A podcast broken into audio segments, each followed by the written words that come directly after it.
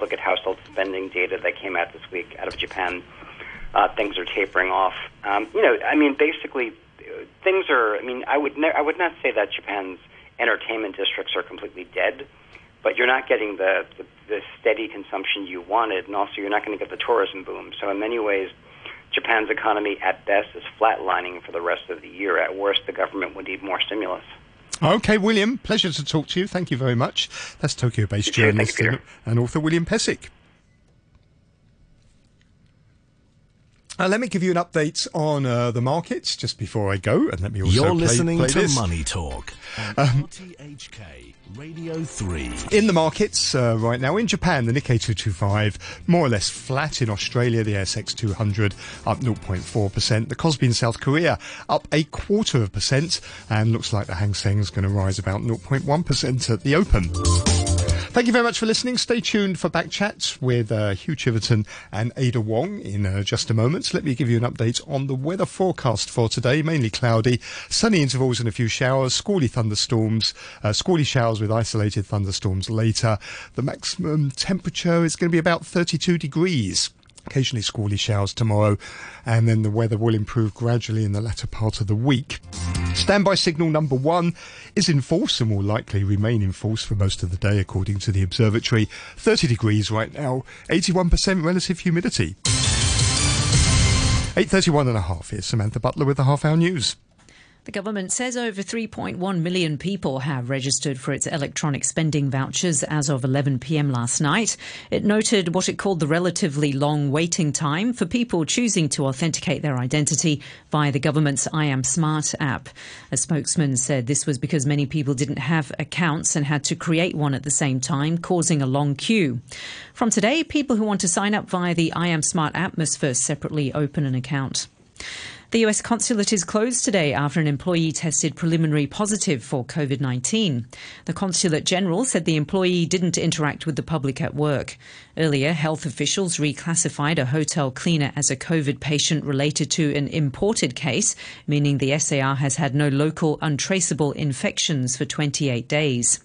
The 41 year old woman was linked to an Indonesian helper who stayed at a hotel room she'd cleaned. The British government has become the first to announce the scrapping of COVID restrictions while the rate of infection is rising sharply. In two weeks' time in England, rules on distancing and wearing a mask are expected to be lifted. The British Prime Minister Boris Johnson told a Downing Street news conference the country's vaccination programme had largely broken the link between new cases and deaths. If we don't go ahead now when the summer fire break is coming up, the school holidays, all the advantages that that should give us in, in fighting the virus, then the question is when would we uh, go ahead? But Mr Johnson warned the pandemic wasn't over and more people would die. The opposition Labour Party leader Keir Starmer accused the government of recklessness by lifting all the restrictions. The number of people known to have died in the partial collapse of a block of flats near the US city of Miami has risen to 28. 117 others are still unaccounted for following the disaster. Search teams resumed operations after the rest of the building was demolished. Local Mayor Charles Burkett says rescuers have been able to reach previously inaccessible areas. Now that the damaged building is down, the site is staffed with a tremendous amount of search and rescue uh, workers. The uh, heavy equipment is now able to move around the site as needed. The looming threat of that building, um, the dangerous um, situation where debris could fall down, is now eliminated. So we're operating at uh, 100% uh, capacity. You're listening to the news on RTHK.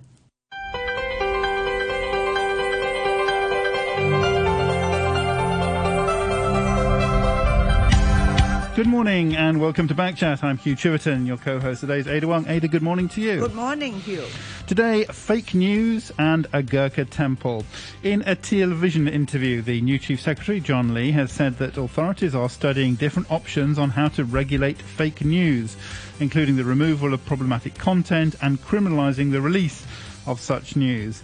In a television interview, Lee said, We hope to safeguard freedom of information while having regulations so information will not be misused to conduct actions that are illegal or harm others. Earlier, the new police commissioner, Raymond Siu, also blamed fake news for harming relations between the force and the public, saying it's given young people wrong impressions about the police. But journalists say they're worried that such a law will be used to target critical coverage, putting further pressure on news outlets. So, what's the definition of fake news? Who defines it? Is a law needed? How would this affect press freedom? Let us know your thoughts. You can leave a message on our Facebook page, Backchat on RTHK Radio 3. You can email us, backchat at rthk.hk, or you can call us, and our number is 233 88266. After 9.15, as I say, we're going to be discussing uh, Gurkha Temple with uh, growing calls to repair and preserve the extraordinary lotus-shaped Hindu temple uh, in Fanling. Once again, our email address is backchat at rthk.hk. Let's kick off with a few uh, kind of uh, mixed uh, emails before we, which will sort of uh, lead us into our main topic today. Um, some related to uh, the program yesterday, talking about aspects of uh, COVID. Um, uh, and this is from uh, JW, who says, Dear Backchat, wanted to respond to the comments from Leslie Ann and Jim. This is the reality of Hong Kong nowadays a small number of people making irrational and illogical decisions. And then what are you going to do? Leave? If so, go ahead. It's 15% tax and your job is still here. The rumour is you can't even redeem your MPF. Stop paying taxes, they will come after you legally. One way or another, you're stuck. I do feel bad for people, so much frustration. Good luck. Uh, thanks for that. Uh, Simon D says, Why is RTHK referring to case infections as L452R? Uh, WHO proposed using labels consisting of the Greek alphabet as a practical way to discuss variants by non scientific audiences. Government propaganda, blinding the mushrooms with science, or what? asks uh, Simon D. Uh, well, Simon D, you've, you've opened a can of worms there, so I, ch- I checked it out. Um, so the uh, L452R uh, is uh, it's a mutation on the spike protein. It's not a variant. Uh, if you look at the, um, there's a Wikipedia page devoted to uh, variants of um, uh, COVID uh, COVID nineteen, uh, which is uh, which is a, a, summary and is still incredibly complicated. So as I say, you just have to look and you get a, an overall kind of picture. The L452R, as I say, it's a, it's a it's different thing. It's not a variant. Uh, it's it's a mutation. I will say no more. I will shut up there. All right. Bob says, dear Backchat, I have previously uh, asked that you issue a public health warning before allowing mo- comments from Mike. This man is a threat to public health, and although you may think he deserves the right to be heard, your audience needs to know his history of being an alt right conspiracy theorist. That comes uh, from uh, Bob. Uh, and then Mike himself says, Why do you choose so many good topics when I'm out of town? I know to keep me being from arrested, right? Fake news. No, Trump 45 didn't invent the term. Google it if you don't believe me. From at least as far back as the Renaissance, embellishment has been around. The term fake news gained popularity in 2016 during the election campaign in the US where Hillary Clinton and Donald Trump competed for the presidency. Duh, history out of the way. The term has now flipped. It could mean almost anything. So, what do we do? Criminalize anything government or any powerful group doesn't want you to know or think as truth. Here are a few examples of what was once deemed news that later was fake or was uh, fake deemed as news. According to Congressman Adam um, Schiff, Donald Trump was a Russian asset and he saw more than circumstantial evidence to prove it. Problem was it was a lie. He knew it was a lie, but politicians can lie and do without consequences. Dr. Fauci told the American people not to wear masks. They don't help. Months later, he lied to protect mask supplies shortages for doctors. When is Dr. Fauci spreading fake news? Fauci also testified he didn't finance gain of function research in Wuhan. Last year, that was fake news, fact check any site, except now when his emails prove he did finance through secondary companies or agencies. He knew the evidence, if examined, would show that the virus was enhanced in the laboratory, but he stated it was a naturally occurring virus. Now that topic is back. Is it fake news or inconvenient truth? Who's going to determine what's fake and what is not? Used to be journalists, but as we know, all know they can't be relied on unless they are saying things you want me to hear. Uh, right? Maybe doctors should determine, just not Dr. Fauci. Yes, you're right. The CCP should be the last word in truth. There, that was easy. That comes uh, from Mike. Joining us for our uh, uh discussion um, this morning, uh, we have with us now uh, Tim Hamlett, writer at Hong Kong Free Press, former associate journalism professor at the Baptist University. Uh, Cherian George, who's a current professor of media studies at the uh, Baptist University School of Communication. And shortly we'll be joined, we hope, by uh, Ho Lok Sang, senior research fellow in the Pan Sutong Economic Policy Research Institute at Lingnan University. Uh, uh, Professor George, Cherian George, maybe we'll start with you. Good morning. Hi, morning, Hugh, Anita. Thank you very much indeed for, for joining us. Just want to kind of undo everything I've said so far, basically, by saying um, maybe fake news is completely the wrong way to, to talk about this because it, it's not really a question of factual error, is it? It's not a question of whether there's a, a, a you know a mistake or, or, or something that isn't true on the internet. The, the, the internet is completely full of uh, uh, uh, errors and, and, mistakes and things one way or another, things that that aren't true. Um, fake news um, doesn't really capture what I guess what the uh, what we're talking about uh, this morning, or what, or certainly what um, the chief secretary and their chief of police have been talking about. Maybe we should do away with the fake news term altogether. Oh, I'm, I'm glad you started with that, too, because that in fact has been UNESCO's recommendation from day one uh, it has uh, labeled the term fake news as absolutely unhelpful, uh, a term that unnecessarily, uh, you know, uh, targets news media, including bona fide news media that, of course, occasionally make mistakes as a source of the problem. Right? Uh, misinformation, disinformation have been with us since human beings started opening their mouths and communicating. There's nothing new with it. The the, the the use of the term fake news uh, unnecessarily, uh, you know, denies us centuries of uh, important lessons and makes it seem as if this was invented by the internet in 2015, 2016 or whatever. That's one problem, and you're absolutely right that this, uh, you know, we're wrong to think of this as a battle over truth or falsehood. We had to talk about that. I, I would uh, instead characterize it not as a crisis of truth, but as a crisis of trust. Once we understand that, uh, I think the, the uh, sensible policy options emerge. As long as we hung up on this, uh, you know, this term, this very misleading and unhelpful term, fake news, as if you know the the policy challenge is to like sniper like you know shoot down untruths. We are simply going down the wrong path. Um, um, in, in other common law jurisdictions, there are um, regulations and, and laws, um, you know, uh, for fake news or, or, for misinformation. Is, is that correct?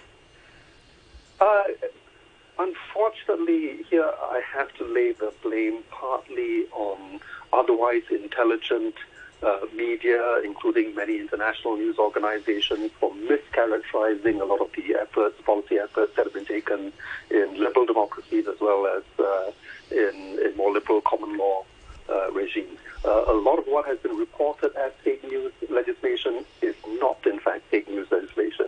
Uh, the the uh, strongest um, legislative moves have taken place in Germany. Uh, Germany is a net enforcement act that uh, increases the state's ability to enforce pre-existing legislation, mainly on hate speech. It is not contrary to most uh, reports, even in reputable media, uh, Germany's law is not Satan's law. Uh, uh, uh, how is the how are those laws uh, phrased? Are they do they talk about hate speech? That is, uh, you know, and, and, how they do they define hate speech? Are, we talking about misinformation? Are we talking about maliciousness? Are we talking about the intent? Are we well, talking about factual know, error? The, what, what do they address? Let, yeah, let's let's go back to you know the wisdom in the International Covenant on Civil and Political Rights, which of which uh, China is a signatory, um, and most countries are signatories. Uh, not mine, not Singapore. It hasn't signed uh, the ICCPR, which, uh, which is, uh, by the way, an important reason why not all common law jurisdictions are appropriate examples for Hong Kong. Uh, Hong Kong has pledged itself to, as well as China, has pledged itself to to at least pay lip service to the ICCPR Singapore, which has uh, uh, roughly similar um, judicial heritage, is not a signatory to the ICCPR, does not even pay lip service to the ICCPR. According to the ICCPR, which is you know, uh, basically international human rights law, um, there are, of course, specific cases in which uh, states can and in some cases must uh, intervene in free speech. Um, incitement to hatred, uh, which is a technical term for uh, hate speech, uh, which is speech that discriminates against vulnerable minorities, minorities who cannot fight back in the um, marketplace of ideas and thus become targets of discrimination and violence, is something that states have an obligation to intervene on. So, then, of sorry, course, okay, there, there are things like defamation. I put defamation is the closest thing to fake, uh, fake news. Uh, that, but that's not really regulating the, the fakeness of the news. It's the fact that your reputation has been harmed. So the, the idea of, of regulating speech based on falsity or, or truth is not compatible with international human rights law. Okay, I mean, because if you're talking about uh, incitement to hatred, if you're talking about vulnerable minorities, um, in, in say in the Hong Kong case, uh, that wouldn't apply because you couldn't. Would you? Could you characterize the police as a vulnerable minority, for example, if you thought that the, that uh, there was speech that was that was uh, tended to incite hatred of the police? In, in most states, uh, no, of course, the police uh, would not be considered a vulnerable minority. Be thinking instead of, uh, you know, minority groups, um, uh, ethnic minorities, religious minorities, sexual minorities, and so on. Uh, those are typically what you would consider to be uh, historically disadvantaged groups who are not able to, uh, you know, to protect themselves in an in open debate. Right. Um, uh, Ho Lok Sang, good morning to you. Uh, thanks for, for joining us uh, once again from uh, Lingnan uh, University. Um, uh, so the uh, the administration has has spoken of the need and their intention to, to legislate, and the police have strongly urged the need for hate speech laws in in Hong Kong. H- how do you think that, that they should be framed? Is this about is this about errors? Is this about things that are not true, or is this about something else? Well, in my mind, uh, speech is something that can hurt uh, individual people and also can hurt society. So uh, it is right to legislate uh, to ensure that speech is not abused. You know, the use of speech is not abused. Uh, speech is actually sharper than knife. Uh, when it hurts, it can hurt people for a long time, and it can uh, um, uh, cause huge damage. So uh, it's appropriate to have that kind of legislation, and uh, of course, uh, in my mind, uh, uh, legislation needs to be transparent, and the criteria um, for um, convicting some someone has to be very tri- transparent, so that objective observers can can can agree, uh, will will agree, uh, and and I think that is really important, you know, because otherwise, uh, um, just as was mentioned, you know, there would be um, a trust crisis, you know, if if it is uh, arbitrarily uh, someone is incriminated arbitrarily, then then it, of course it will be very damaging. So um, I think it's important to be transparent and uh, due process, under due process, and all the necessary uh, um, uh, guards, you know, uh, so that human rights are not uh, uh, violated. I, I, I guess the point, one point would be that, uh, as was mentioned there, um, uh, if you talk about words uh, being, you know, hurting people or speech hurting people, um, that's true. But that's really only true, isn't it, of vulnerable minorities? We're used to uh, the powerful and the rich and those um, who who have authority. Yeah, Um, that they, they, they are the that legitimate targets. and it has to be agreeable, you know, to to to to most people who are who who who will, um, you know, I I use the term, you know, the Rawlsian kind of uh, thought experiment. If you just put down your your identity momentarily, think about it, and uh, put yourself in the shoes of others, and would you agree or not agree to that, that, that a piece of legislation? And I think that is uh, a very good uh, uh, uh, approach. Yeah, but how, how would you define hate speech or misinformation? Because I, I understand there is no legal definition of you know what constitutes a fake speech, and you also mentioned It's criteria. criteria. so But- who but makes that criteria? I, I'm saying that the authorities uh, should try to uh, um, try to be as transparent as possible, so that the criteria will be as objective as possible. You know, sometimes, of course, fake news can be uh, uh, can be clearly, um, um, you know, um, um, found to be really fake news. You know, like like like like people speak uh, spreading rumors about a, a stock and then trying to profit from it. You know that that is clearly fake news. You know because what is rumored is actually uh, not true, and uh, it's e- easy to to show that it is not true. And and then there's motivation, you know, to profit, you know, from that kind of rumor. You know that is fake news, and of course this kind of fake news definitely uh, should be convicted. You know, spread of this kind of fake news should be convicted. Um, and uh, uh, there are some some kinds. Sometimes it's not not so easy. Like like in in, um, in controlling riots. So there's a struggle between uh, a, a rioter and a, a, and and the police, and then the uh, a, police officer is is, is uh, found to have uh, hit someone, you know, and uh, to the in the eyes of some some people that may be police uh, brutality, and in the eyes of some other people it may be just a, a legitimate use of force. So uh, it is sometimes very difficult, you know. So so the, if it is judgmental, then leave it to the leave it to the court. You know. So It- when it- is it just a news angle or an embellishment, or when when is it totally fake? And who makes that decision? Now, um, when, for example, in uh, Yuk Leng, okay, you know, there was this rumor about uh, uh, uh, people being raped. You know, there is uh, no um, no evidence whatsoever.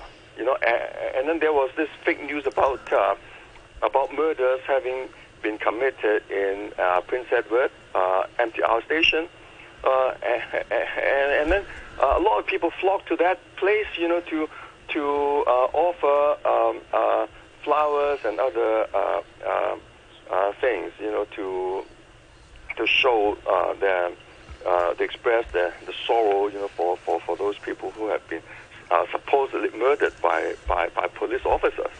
You know that that is entirely baseless. You know, and um, and I think uh, um, uh, we uh, society is being hurt by that. You, you know, and, and, and then of course there was this um, th- this woman uh, who was supposedly had her, her eyes, uh, one of one of her eyes uh, being blinded, you know, by by uh, some some shot, you know, from from the police. You know, um, actually there was no no evidence that that that, that she was uh, blinded, and and actually. Um, uh, it's very interesting, you know, I, and I cannot understand, you know, why why this person, the victim, uh, would try to prevent people from uh, uh, getting access to, to the medical report to show that uh, you know what what had happened to her eye, you know. But a lot of people uh, uh, use that as an excuse, you know, to to to express But, anger. but okay, but it, but in that case, in that case, we don't know. Uh, You you said yourself, we don't know what the what the reality is. So, is that fake news? No, I'm saying, no, no. E- eventually, we know, you know, because the the person Well, we don't in that case. we we did. No, You there know, was a picture of her at the airport. We don't know this. We didn't. We've never seen a, any medical report on on her eye. Uh, eventually, the police officers actually got the got the report. Well, Okay. well, we haven't seen it. Have you seen it? Uh, you just said you it didn't. Was, it was not released, but the police had access to it eventually. And and, and the person, the person. Well, all you're saying. was No, no, no. Hang on. All you're saying is that the police saw it. The police saw the report. We don't know what was in the report. Eventually, yeah, yeah. I, I, I believe I've seen uh, reports to, to, to that effect, but uh, I, I haven't seen the report. But uh, I have seen reports that that uh, the, that the person was uh, was found to to uh, to, to be healthy and. Uh, But how, how do we know if that, that could be fake news, couldn't it? There's no evidence. You're, you've said yourself there's no evidence no, of that. no. Uh, well, unless the picture was fake, okay? Unless the picture was fake, but uh, uh, uh, um, The picture, what picture? the, the picture of the of the woman smiling uh, somewhere, you know, at an airport or somewhere. I She was I don't smiling. remember. God. You've, you're, but you're assuming you're assuming there was a case of fake news there. But you, you've you've said yourself there's no there's no evidence apart from a picture of her smiling. Is that right?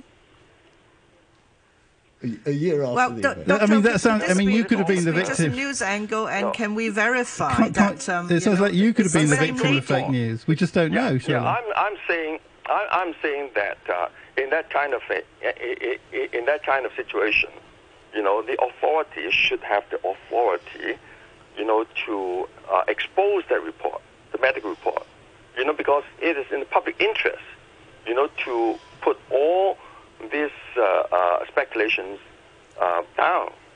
Okay, that's nothing to do with fake news, though, is it? Well, it has something to do All with it. All right. You know, because a lot of people do not have that trust, and uh, um, and so this uh, uh, protection for privacy has to give way to public interest. You know, because in that case, it's in the public interest to expose that. You know, to uh, to make people know what actually had happened. You know, because uh, the speculation over what ac- what actually had happened is causing society huge damage. So privacy concerns have to give way. All right, T- Tim Hamlett, coming in. Sorry, we've delayed your your uh, entry into into this discussion. Uh, what do you think about this? When when the when the administration talks about uh, the need for fake news uh, legislation, what do you think the focus uh, is? What do you think that that they're, they're Oh? I, I mean, I, I really think they need to get their heads around the idea that the, the, the government is not suffering from a shortage of reasons for putting people in prison. Um, they, they, they, um, ano- another authoritarian measure is, is not going to fix the problem. The problem is that we, we have two groups, and the, the classic example is the Arab Israeli thing, which has gone on for 50 years, but you've got two groups who look at the same situation and, and the same video and the same reports, and they see completely different things. And, and that is not going to be cured by giving one of the groups the right to say, our version is right, your version is wrong, go immediately to prison, do not pass go, do not collect 200. You know, it, it, this is the, the response of people with a police background who are like the, the man with a hammer, who every problem looks like a nail, hit it. And the, the, we're constantly being told that the, the, it's time to, to reconcile hostilities and, and suppress hatred and, and what have you, and, and yet we're, we're, we're just going on with this confrontational approach to what most people in Hong Kong think. The, But, a- um, the aim surely is to lower the level, is to is to uh, is to quieten things down. to- Yeah, so to- let- let's throw a few more kids in prison. That's going to quieten things down, isn't it? That's wonderful. For, But for, again, for on, clicking on, on, this, an internet on, on thing. this, Tim, um, I think the police um, perspective is that um, people hate us, people are hostile to us because of fake news. Would yes, you that, agree that, with that? No, that's completely misguided. I mean, it, it is possible to say that, you know, if you say, all right, I mean, Tim Hamlett is, thinks that, that Boris Johnson is a clown. And, and that this is entirely a result of the fact that I read The Guardian and, and you know, I've never met Boris Johnson, I've never seen him in action. Um, so if the coverage of Boris Johnson was different, my opinion of Boris Johnson would be different. But people in Hong Kong don't have an opinion of the police force which is based on media coverage. They have a, an opinion of the police force which is based on their personal experiences of having you know, 50 men in black storm into the estate Well, it's and tear undeniable. gas their But, dog. but it's undeniable that there were there were actions that were that were taking people laying flowers and things like this, which were a result of of lies, not necessarily, you know, mainstream media, but social media and so on. Just just things which weren't true, like the what happened in Prince Edward. Well, well, what what is a lie is when someone says something which is not true, knowing it is not true. The rumor about Prince Edward wasn't a lie; it, it was a it was a rumor in circumstances where hard facts were difficult to come by. Now, and I, I, I agree with you that in you know the, the, it turned out not to be true. Um, I'm sure if, if anything like that had gone on in Prince Edward, it would have leaked by now. So, but How- at the how do you time, know, how do you know it wasn't a lie? How do you know it wasn't malicious? Surely it was spread by people who, who hated the police anyway. not at not at that. They weren't- they weren't- this, they weren't- this- this was quite a long time ago. They weren't right? unbiased observers who said, "Hmm, I wonder what happened here." Let's assume No, that no, our probably, conclusion probably is that the they, government. they were people who'd been on the train and saw people being indiscriminately beaten up and thought it was quite likely that with so much force being applied, some of it would kill someone. Okay. Well, we're going to break for the, for the news at uh, uh, nine o'clock.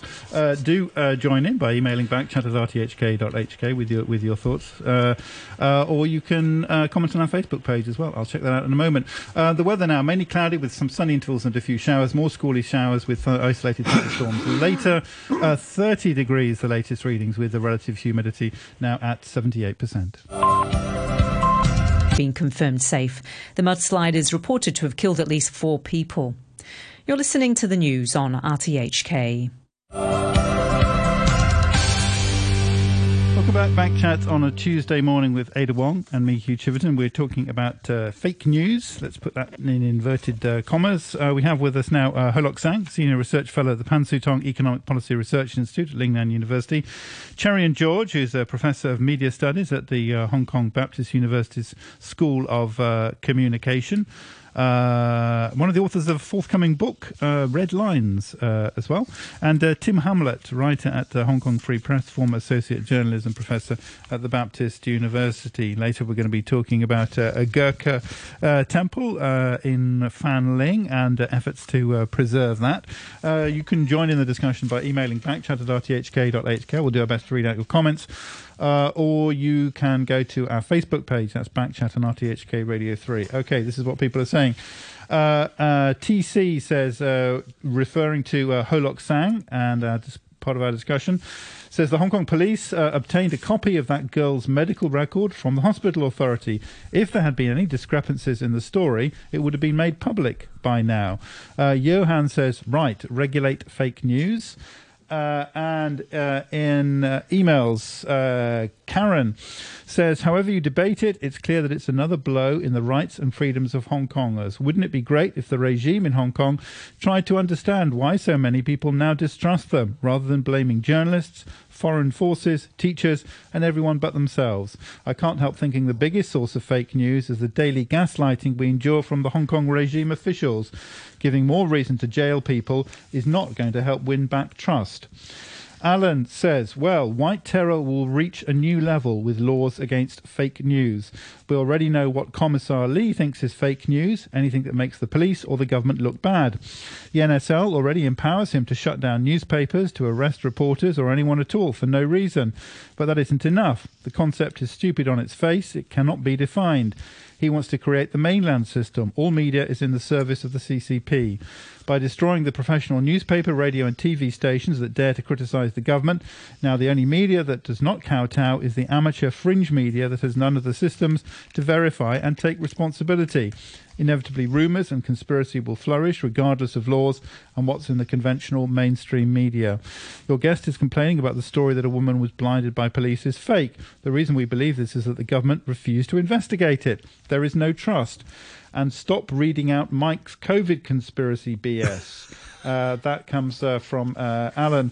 James says, seriously, hurt like a knife? Uh, what a shame the administration has made liberal studies illegal. Robust discussions based on logic and reason and experience is a great demonstration of a civilized society. Here, now, say nothing ever. Fake news is only believed by idiots or ideologues. Improve the freedom of thought in education, and people will know what is fake. It never used to be a problem, so why now? That's uh, from uh, James.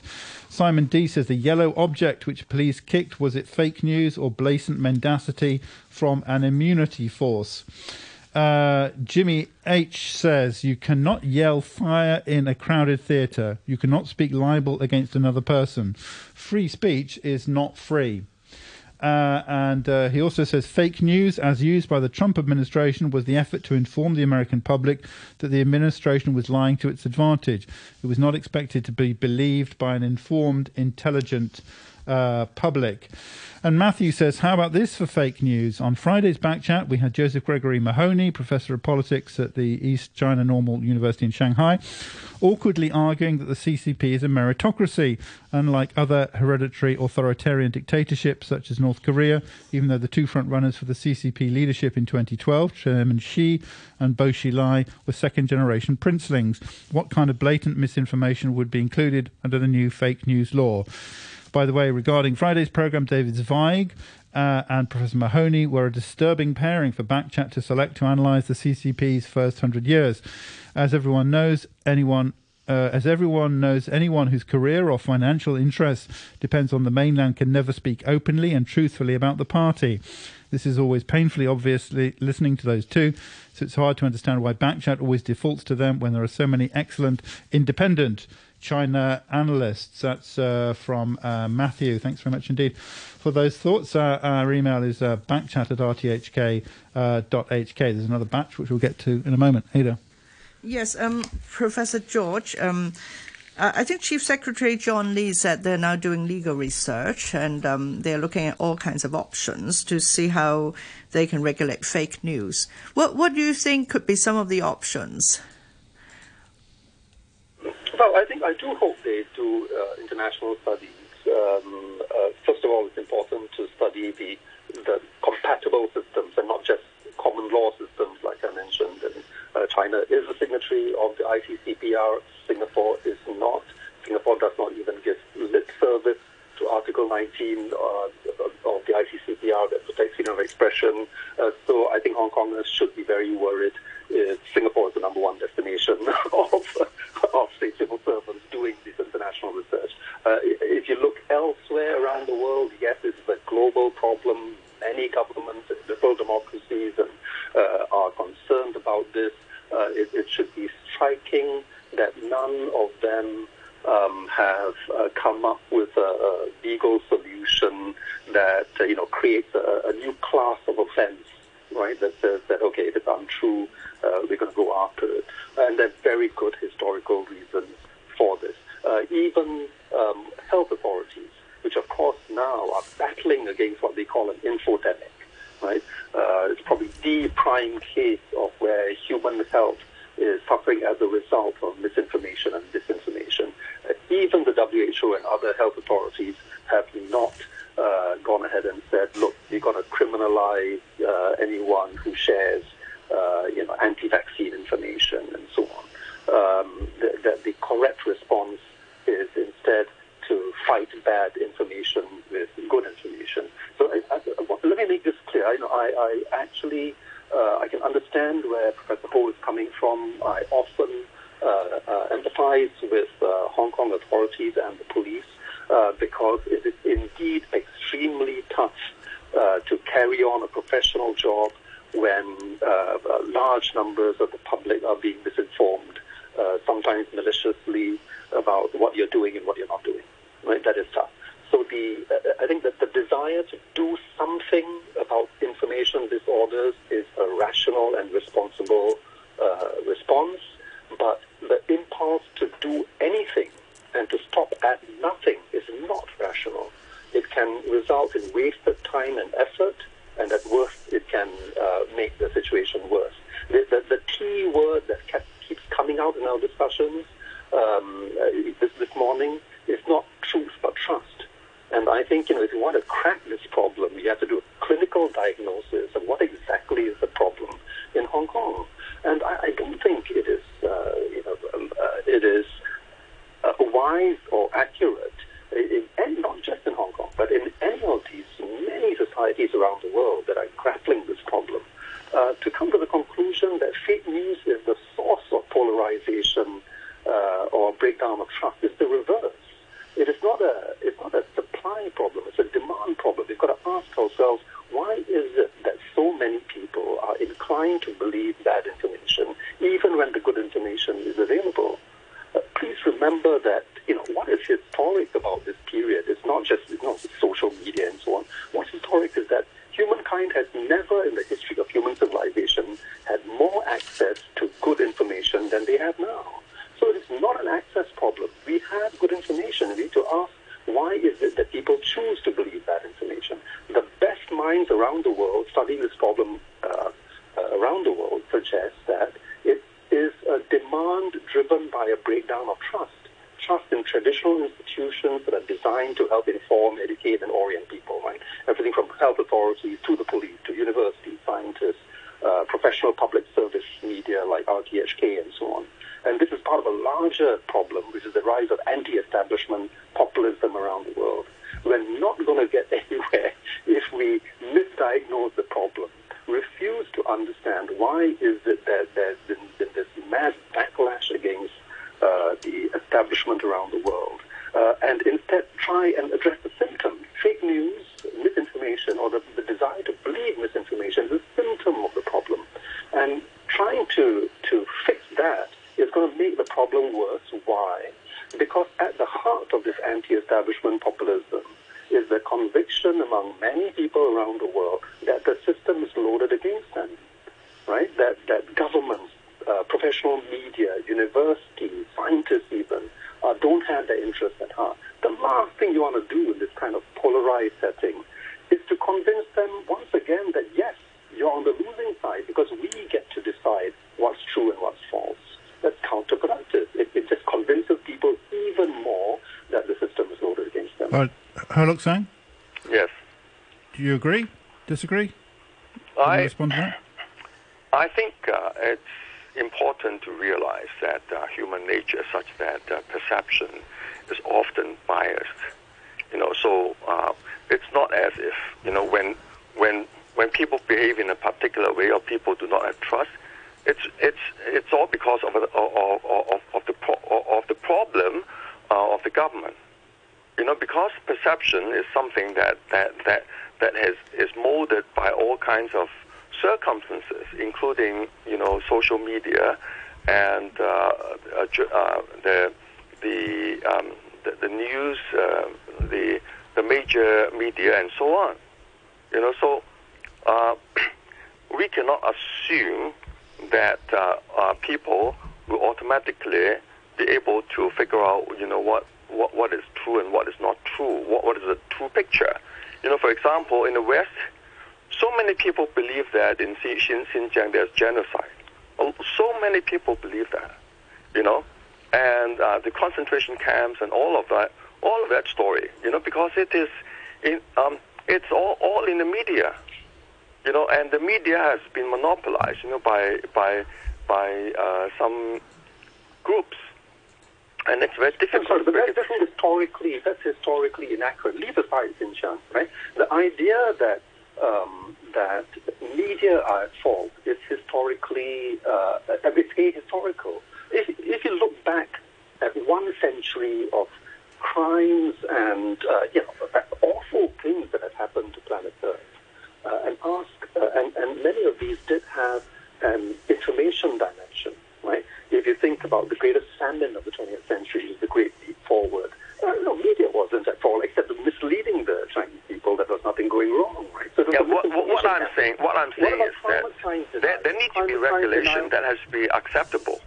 You know, there Well- need to be regulation. You know, because uh, uh, a lot of the No, but- misinformation sorry, but, but and this is again it's jumping from the definitely the need to intervene and do something to this mistaken notion that legislation is the only thing that states can do. You know, the, you know, the state is legislation is a complex part of the solution, not not all of the solution. body. The, the state, the state has Education many is part body of it. parts. You you talked about you talked about liberal liberal studies. I have always defended uh, the, the, uh, the liberal studies uh, the uh, uh, uh, program, and I think that that it would have been a very good uh, uh, uh, curriculum if it was uh, well well um, uh, executed. You know, so so I'm all for that. You know, independent thinking and that sort of thing has to be Then, uh, nurtured. Dr. Ho, can uh, can this legislation mend trust if there is such legislation well, to regulate? I think I think you need to have wide consultation, and you also need to to involve more people. Um, and uh, Yeah, no, let and me then tell you of course you have to study the, the, the system elsewhere and experience elsewhere, and then you try to to uh, to make something that is uh, reasonable and acceptable to, to, to people behind a veil of ignorance. Tim Hamlett? Well, yeah, I don't- Professor, I- I, I- think that's very important. I want to pick that up. I think the Professor is absolutely right that any legislation shouldn't be arbitrary, it should be transparent, and the veil of ignorance is central, right? Yeah. And what does that mean? It means that the law should be blind to who the information Exactly. is coming from. Just like Exactly. defamation, we all Exactly. have a right Yeah, to right, right, protect our right, right. reputation, which means that the you know a politician can sue me, I can sue a politician, you know, and so on. Now, um, if that is what the uh, government has in mind, any government has in mind, uh, then yeah, we're getting somewhere. If, if we acknowledge that historically, and this is a historical fact, right? People in power have caused the most damage via misinformation than people without power right? And if therefore any uh, misinformation legislation allows citizens to take the government to court, as well as take universities, media, etc., any powerful institution to court, and not just allow people who happen to have the most power to take ordinary citizens to court, then yes, that would be a veil of ignorance. That I think would actually uh, might even improve trust in uh, the Hong Kong system. But if it's a case where it's a one-sided law, where only those who already have power get to decide uh, what they think is true, Of course. then of course Yeah, I that's, agree, that's I agree. destroy Yeah. I agree. Okay, Tim Hamlett? Yeah, your turn. Oh, I, well, I, I was uh, uh, amused by the suggestion that there should be widespread consultation because the one thing that the last two years have, have taught us all is that the Hong Kong government doesn't care what we think. And uh, the, there was a forum yesterday in which various uh, mainland officials called for more national security legislation and more enforcement of national security legislation. And then, for a bit of light relief, we had Grenville Cross saying that it was okay to put kids in prison. And uh, this is the way it's going. And the, the idea that uh, this fake news legislation is going to be some civilized uh, counterpart of uh, things that other people do which, which coincide with international law on freedom of speech is, is a bit idealistic to me. I think we're, we're going to get mainland style uh, media imposed on us one way or another, and this is one way. No, as far as I can see, the national security uh, legislation is largely defensive. You know, defensive. You know, because uh, China is very much aware of the regime change agenda. You know, on some uh, that has been actually executed by by by by, by America and, and uh, uh, especially, you know, it has happened. You know, so so it is legitimate, you know, for, for China to be on the defense. Okay, well, let's wrap up with with uh, some some uh, comments. Phil B says, "Tell Tim to take a pill. He has clearly joined the circus. He really does talk nonsense. His colour is clear. He should be thankful he lives in a safe city with a first-class police service." That's uh, from uh, Phil B. Uh, Jim H says, uh, "Fake, uh, re-fake, false, not true, not real." Uh, Steve says it's a shame that Stephen Vines has left Backchat. He could share his experience of spreading fake news, including the infamous satellite dish story in the Eastern Express. He was editor at the time. It wasn't a spy device, just a TV receiver. I'm sure he's got other gems. Uh, says uh, Steve. Has a long memory. No, that wasn't a satellite dish.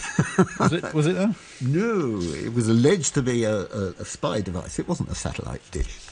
Yeah, but uh, he's, he's saying that Steve Vines made the made the claim that it was a that it was a, No, no, no, spy it- device. it- it- it- yeah, it was. It was supposed to be a spy device, and that that, that was a. It was the Duff story. It was a Duff story of Oh yeah, yeah, Express, yeah, so yeah, he was no, spreading yeah, it. You're yeah, agreeing. yeah. but okay. but there but there wasn't a satellite dish involved. That, Sure. that's, uh, You're agreeing, I think, with the with the, with the uh, uh, uh, correspondent.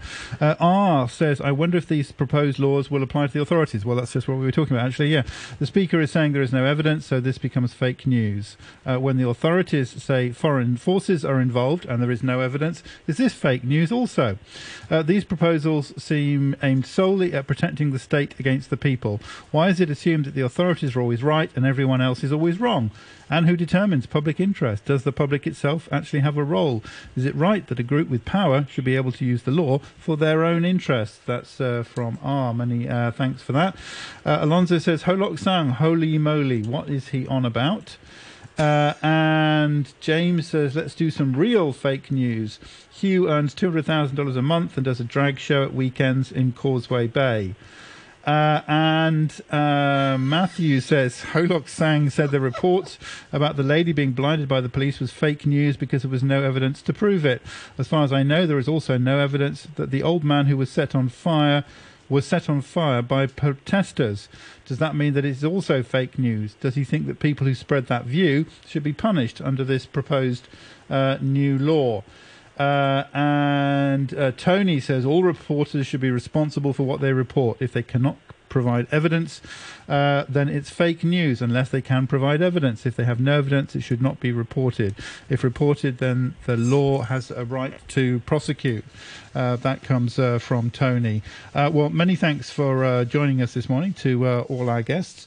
To Tim Hamlett, a writer at Hong Kong Free Press, a former associate journalism professor at the Baptist University. Cherian George, a professor of media studies at the Hong Kong Baptist University School of Communication.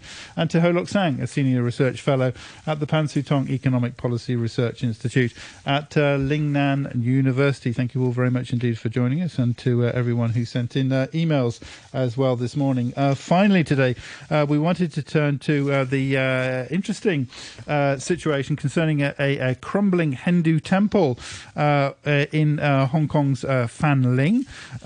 this, which was built in the 60s, this lotus shaped building is in need of repairs and maintenance. To tell us more about it, we're joined on the line now by Ahmad Rai, who's the founder and secretary of the Gurkha Cemeteries Trust. good morning to you, Mr. Rai. And good morning. Thank you very much indeed for, for joining us. Um, I, have never even heard of this, this, this very interesting building, this uh, very unusual uh, Hindu temple. Tell us first of all about it and, and its history. W- you know, why is it there? Uh, well, uh, when the Gurkha was doing the service in Hong Kong, when they come in 1948, uh, you know, and after that uh, they build a, a religious place for them uh, to practice the belief. But I think there is a, some like um, historical connection between the Nepal and the um, British government also. And uh, well, yeah, uh, it's been like heritage right now, and uh, it has not been um, um uh, revamped or it hasn't been been able to put in the proper shape. So uh, yeah, we, we know that there was some concern group who is trying to uh, put it in a better shape and where they can you know continue to um, practice or have to uh, make some places like heritage. So, uh, but our concern is you know like it has mentioned like a Hindu temple. So there is some like a historical uh, you know the mistake has been done in the past. Like uh, when the British recruit the Gurkhas at that time, Nepal was a monarch, and on our, uh, originally, Nepal is a multicultural, multi-ethnic, and multi-language country. So there are people from very diverse um, um, belief system. And uh, during the rule by the monarch, uh, monarch was a, a, a, Hindu institute, and they they make Nepal as a, a Hindu state, and they impose the Hindu religion. And the same thing was imposed in the, the Brigade of Gurkhas when they were being recruited and this is how the Hindu uh, religion was being uh, practiced in the Brigade of Gurkhas. But now, after the, the people uh, movement in Nepal in 2006, and the the monarch was being abolished, uh, there is no more. Um, um, I mean, the king, and now the Nepal is a secular state, and we are free to uh, practice our own religion and belief system.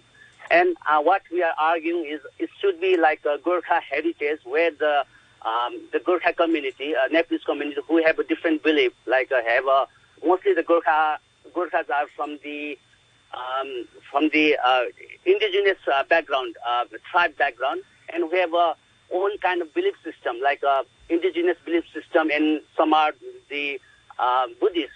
And it should be the place where we can able to practice uh, uh, this belief system and do our ritual. And we also want this place to be a, more like a uh, promoting the Gorkha history, where the where it will be able to you know bring the Gorkha history of Hong Kong and more uh, connecting the, the, the contribution of the Gorkhas in the larger context in the world. Yes, um, Mr. Rai. So uh, this uh, temple is uh, is at the Queen's Hill camp. So was that the base for for many Gurkhas years ago? That that's yeah. It's not a base. Uh, I think there were many barracks in uh, during the uh, the colonial period. So it was the one of the uh, barrack uh, uh, of the Gurkhas when they were serving in Hong Kong. Okay, so uh, do do you think that um, you know this temple um, should be conserved? And um, I think one issue is uh, uh, for the government to identify a suitable uh, association or organization of any kind who would uh, be able to uh, take up. Um, you know the um, the reuse uh, of this temple if um, the government decides uh, that it could be uh, conserved. Um, do do you think your association can do it? Of course, our association can do it. I think we've been from very long time uh, working promoting the Hong Kong Gurkha history, and like every year we organize the Nepalese Memorial Day. In the same day of the Qingming Festival, we are also uh, uh, um, integrating with the local, you know, uh, the festivals and the belief system. And like uh, in our event, uh, Gurkha Cemetery Trust, you know, understand the community not just within the Nepalese. We uh, want whole Hong Kong community as a part of the community. So we want to uh, make the Gurkha history as a part of the Hong Kong history. Can I can I just So clarify, Mr. Rai? Sorry, is this is this on government land at the moment? Who or who owns the land? Who owns this building? I think exactly. I haven't gone through it uh, in the details. We come to know, you know, there's some like a district councillor are also um, involved in this uh, um, development. So I, I hear that it's uh, under the lands department. Yeah, So it, it should it be is under- government land, and uh, I think right next to it or very near it um, is a Yeah. brand new housing estate where thousands Yeah. of people would come in and Yeah. live around Yeah. that area. Okay. Uh, well, uh, hang on. Uh, we got a we got a caller on the line. Dan's on the line. Dan, good morning. Yes, good morning, Ada and Hugh. Um, yeah, that's a fascinating place. As I mentioned on Facebook, I've been up there several times and have taken groups up there. Um, and so it definitely needs development, especially next to that big new housing estate at Queens Hill. It's a huge uh, operation they're building, a huge set of buildings.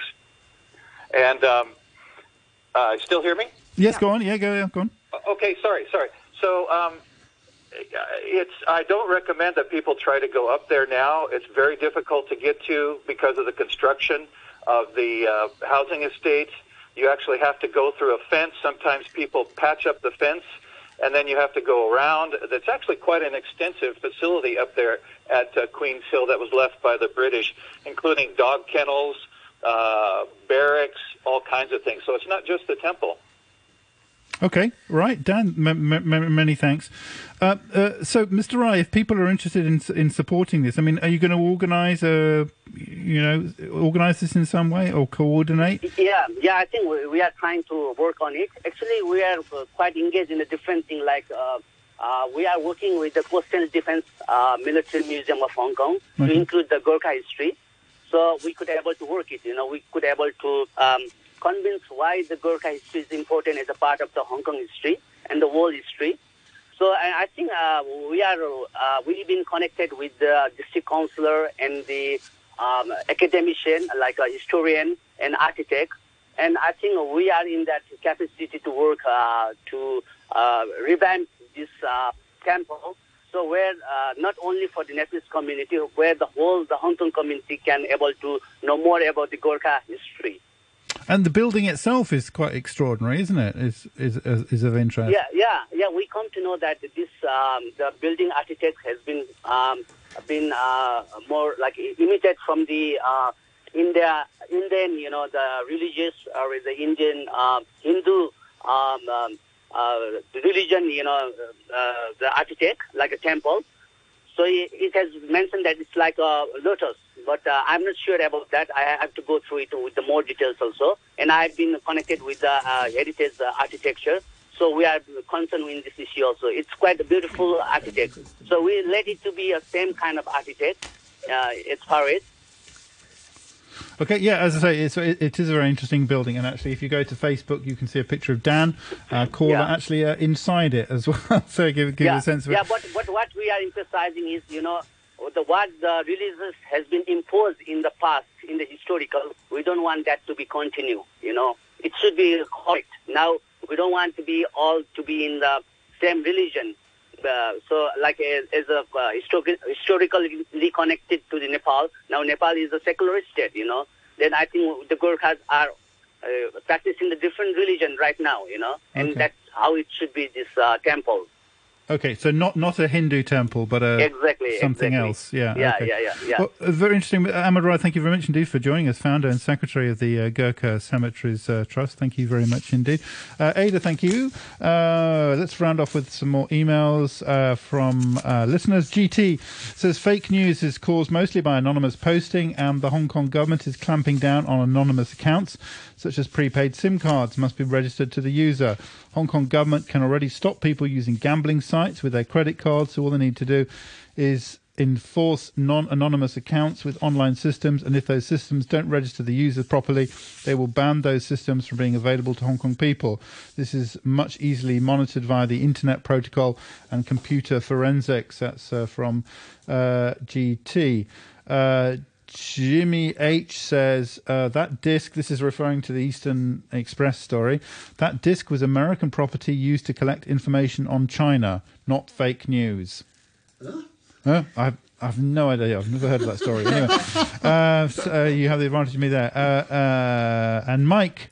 Uh, yes, that Mike uh, says COVID lies question mark. Hugh can and should straight Bob and others out with reference to any and everything that I've commented on with regard to COVID.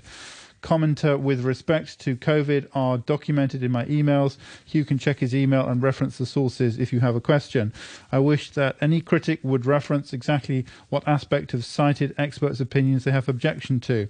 If they referenced opposing studies rather than just whining abuse, it might be helpful to uh, any discussion. They haven't. That's from uh, Mike H.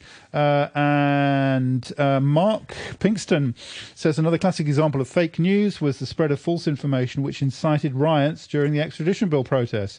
The bill was designed to extradite people sought in China, Taiwan, and other countries for crimes in those countries. The fakers, inspired by foreign countries, swung into a negative nag- narrative that virtually anyone could be whisked across the boundary to be tried by mainland courts. That was not true, as the bill provided protection for people wrongly accused for crimes. The riots, fueled by fake news, eventually led to the scrapping of the bill, thereby providing a haven for criminals. And Alan says, Backchat, if the government is going to start criminalising spreading of fake news, let's start with CY Leung. Since 2015, has repeatedly claimed he had evidence that Occupy was planned and funded by foreign forces. After six years, has yet to present any evidence. Clearly, he was lying all the time. Fanny Law and others in 2019 who repeatedly claimed that teenage girls were prostituting themselves to frontline protesters. Clearly malicious slur with no evidence. Anyone repeating these should be first in line for prosecution under this law, but we know that it will never ever be used to protect anyone except the government. Both these stories have been repeated ad nauseum since many times on this very programme. A guest whining that people in the West believe there is a genocide in Xinjiang. His solution arrest anyone who says this.